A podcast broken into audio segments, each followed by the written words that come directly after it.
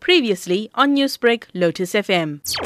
Any fireworks that are classified in terms of the Explosive Act number 26 of 1956 is to be discharged by a qualified pyrotechnician. Only shop bought goods will be permitted for the use by ordinary civilians. Can you take us through the prohibitions? The prohibitions are as follows. No person must allow or permit any child under the age of 16 years to handle or use fireworks except under the supervision of an adult. No person shall ignite, discharge, or explode any fireworks on a public road, residence, or private dwelling without the knowledge and consent of the occupant or the owner of the property. In this particular prohibition, we find more complaints coming through because people are actually lighting or detonating fireworks on the road away from their properties and people are complaining that they are leaving their houses or their residences and they are lighting fireworks on the road. So the Metro Police is inundated with those type of complaints. It shall be unlawful for any person to point or direct any firework at any person, animal, building, or motor vehicle where such firework is in the process of exploding or detonating. What regulations are in place to ensure animal safety during this time? No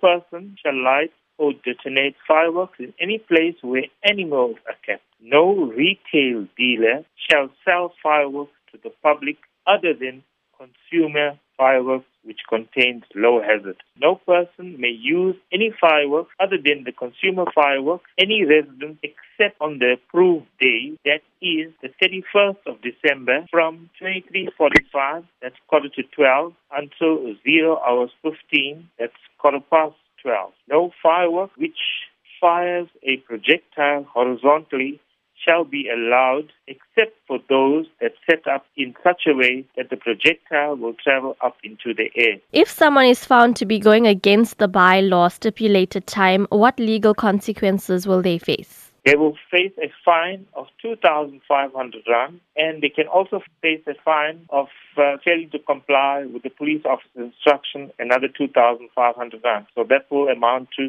5,000 rand. And the National Prosecution Authority is in support of the Durban Metro Police enforcing the bylaws in terms of fireworks. During this time of the year, a lot of people will be using fireworks. How is Metro actually going to be handling the time frame that's been given and making sure that people abide by this? We'll have to monitor the areas and ensure we will have to also act upon complaints that are being received. And we know for the fact that people, some people are very irresponsible and they light fire, fireworks early and they terrify these animals. We'll also be looking at complaints that are coming in and acting upon the complaint. And for members of the public who want to lodge a complaint regarding the use of fireworks going against the bylaw, who can they contact? They can contact the number 361 0000. It's an emergency 24 hours number. And they must obtain a reference number when they lodge a complaint. And they must ensure that if they are lodging a complaint, that it's a valid complaint. It's not because I do not like the neighbor next door.